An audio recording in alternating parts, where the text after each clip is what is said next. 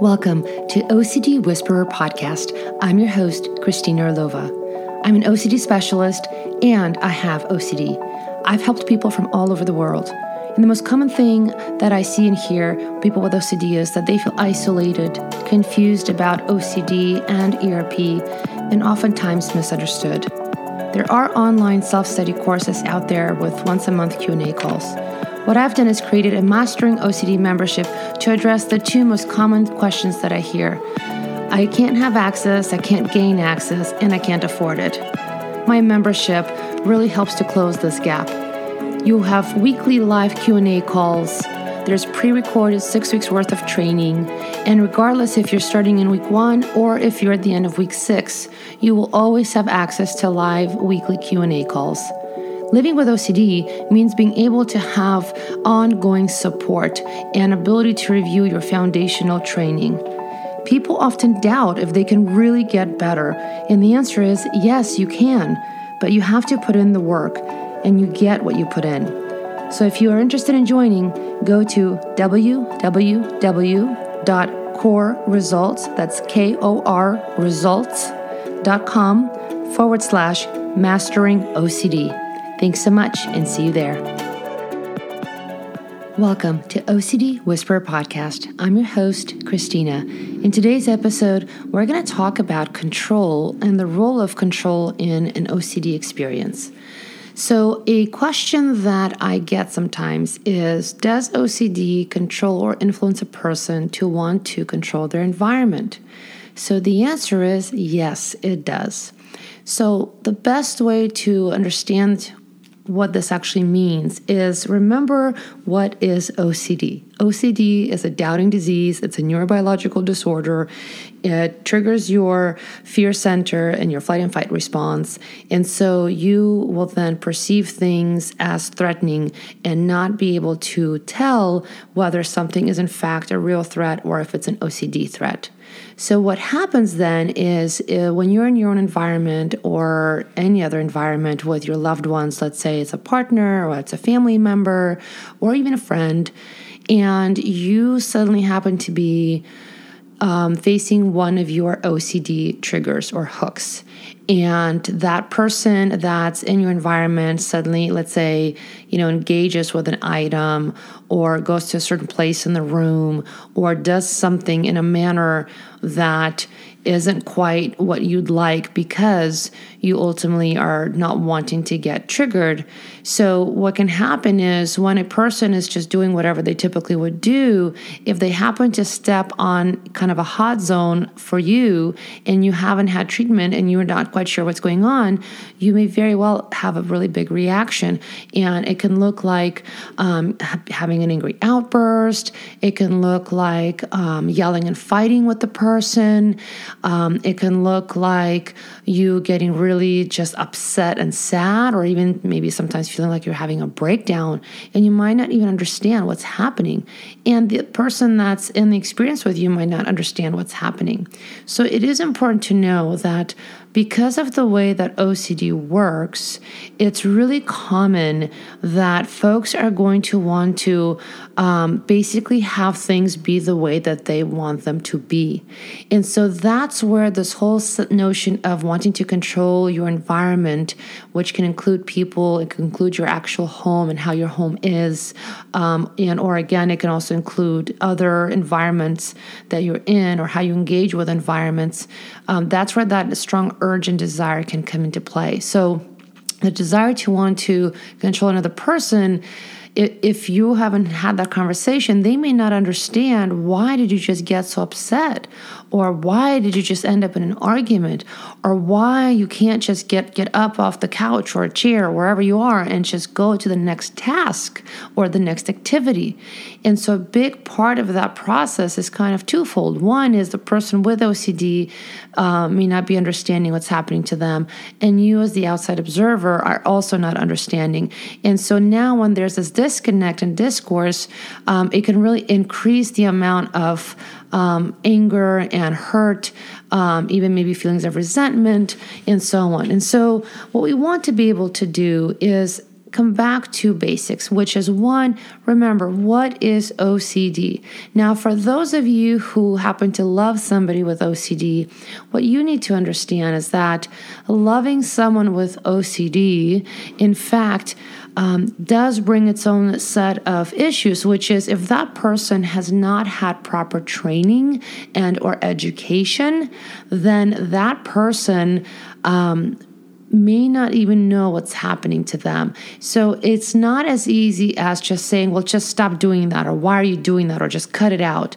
If that was the case, um, that would be something that then might um, you know the person what might be able to do. So a secondary issue that can occur eh, when there's that kind of interaction is the person with ocd will start to feel shame embarrassment and become really hard on themselves thinking god why can't i just do it? It seems like you know it seems like other people are doing it but i just I, I can't do it so something's wrong with me and again, remember, if you've not had the proper training or understanding of what OCD is, it can really be something that takes a toll on a person's self esteem and confidence because, again, you just don't know what you don't know.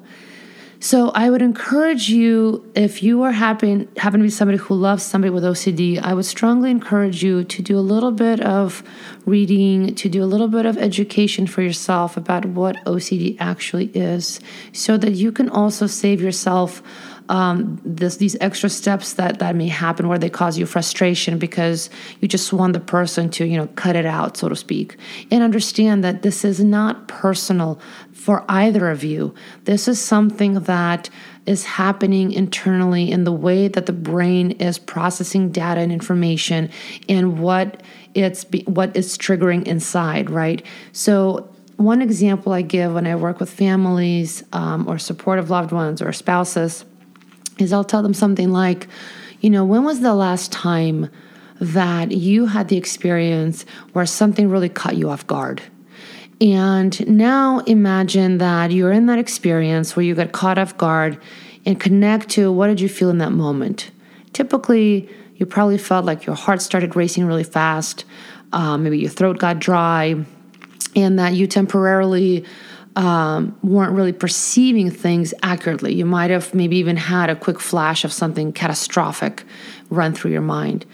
Well, if you really connect to that moment and now amplify that moment and imagine that that kind of experience is something that happens in an ongoing fashion and you can't seem to quite be able to grasp it or um, or take some control over it because you may, maybe aren't even sure what it is. That's basically what it feels like when somebody is having an OCD flare up. So, if they're in fact in an environment where somebody just did something that triggered them and they've not had the training yet or any treatment, then that person will absolutely react and respond. And in that way, will start to attempt to control um, the movements that you can make or the environment and, and what you can do and how you can do it. So, what starts to happen now for the person with OCD is they might have a set of rules or a set of ways that they'll want you to do things, um, or how you can get in or out of the home, or if you're in the home, um, you know, what you kind of have to do before, you know, having a meal, let's say, or at nighttime. So, you want to take a minute to check in with yourselves and see how am I trying to control my environment or the people in the environment? And when I'm doing that, what is really behind that behavior? Is it really because it's like a one time, you know, kind of preference thing? Because that's different than if it's, oh, it's because I, that really sets me off. I get really anxious. I get a lot of fear cues or obsessive fear thoughts that start to bombard me in my mind. Uh, my anxiety starts to skyrocket, um, and I, I I kind of lose it, and I can't. And I really don't want to have that experience. And if if that's the case, then I want you to think about that. That might be OCD trying to control your space, your environment, and the people in it. So this is one of those moments where, in order to learn how to work with that, you need to have the proper training. I cannot say this enough. There really is a step by step process of going through the, the training of exposure and response prevention, incorporating mindfulness, incorporating values, incorporating acceptance work and doing this doing this kind of work and training in order for you to really increase your own self-awareness if you're the one with OCD but also make sure that when you increase your awareness and start to learn how to how to definitely start to take charge over your experience and how for you to get in the driver's seat versus your OCD continue to be in the driver's seat. You then start to learn how to how to start to let go of these control strategies that you've engaged in in your environment probably without even realizing that you're doing it. So if you're listening to this now that would be my challenge for you is take take you know 15 20 minutes take some time to sit down and really reflect over the last 24 hours or 48 hours. What are those things that you commonly do that you notice are in fact your control strategies are in fact the different ways that you're trying to make sure that things don't get triggered because you don't want to rock the OCD boat? So make a list Find out what is that. And if you're listening to this and you happen to be someone who loves someone with OCD, also sit down and do the same exercise and think about what are the things that you experience on your end of the different ways how you feel restricted or ways that you're asked to accommodate um, your loved one so that then you both can sit down and kind of look at that because there might be things that one side sees that the other doesn't know, or the other side sees that the other doesn't know. So, this can be a really helpful exercise to help both sides increase your awareness and understanding of what is actually happening. What are you actually doing? And start to recognize and build some awareness around the fact that these different control strategies are most likely being driven by your anxiety and OCD disorder. Thanks for listening, and I'll see you in the next one. Thank you for listening to OCD Whisperer podcast. If you want ongoing support with live weekly Q&A calls to address your questions about OCD, go to www.korresults, that's K-O-R, results.com forward slash mastering OCD.